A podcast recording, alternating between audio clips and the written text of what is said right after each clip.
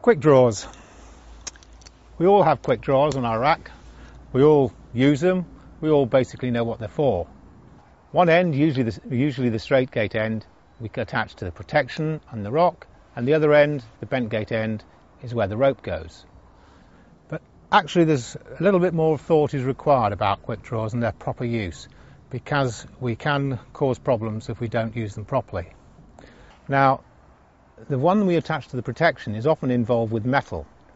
So it's attaching to wires, it could be bolts, things like that. Metal against metal contact.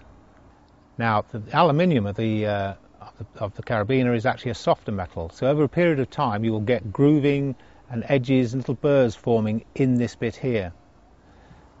Now, this isn't much of a problem uh, so long as we consistently keep this end of the biner dedicated to protection end. Likewise, think about the bent gate end. This is the end that's going to have the rope. Never ever use that at the top end because even one use on a, a, a sharp edge of a, a, bolt hanger will cause some sort of damage, abrasion, and be there'll be a burr there. And so next time, when you put it in the correct orientation, the rope will run against it, and that'll start to damage the rope very quickly.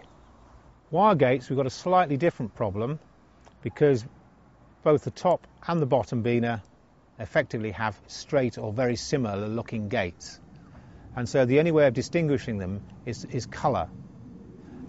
But if you've got biners of all the same colour, then you need to do something about that. You need to put some tape around it on one end and, and make that your system. So the one with tape is the one that goes to the protection or vice versa. You've got to be able to identify one end from the other every time because if you start mixing them up, then you will not know which is which.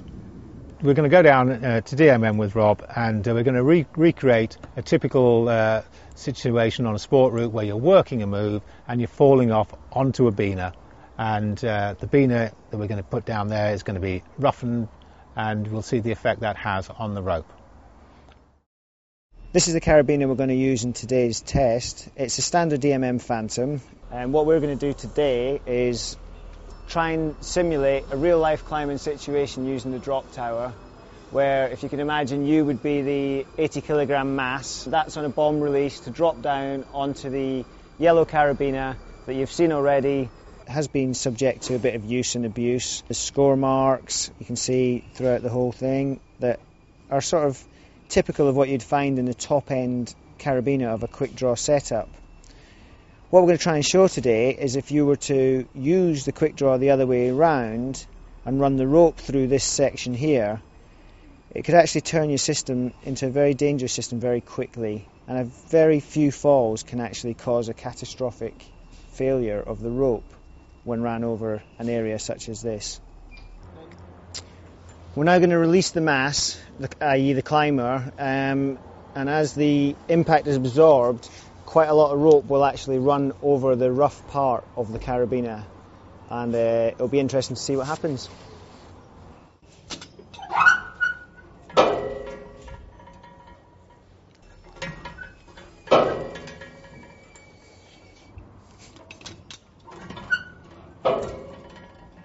So, although that didn't look very dramatic, it's a very typical climbing situation and it's the sort of fall you see at climbing walls, you see at little sports climbing venues the world over.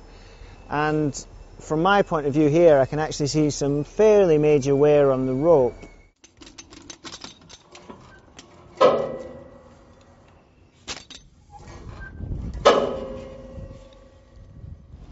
So after five falls, we can see that the sheath is almost completely gone through. Um, obviously now would be a moment of uh, great concern if you were hanging on this rope, um, and it sort of illustrates just how quickly things can change from an acceptable state to almost catastrophic.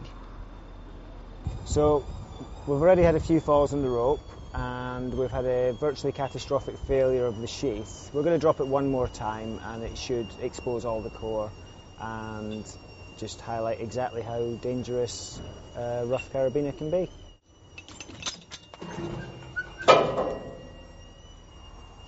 And there we go.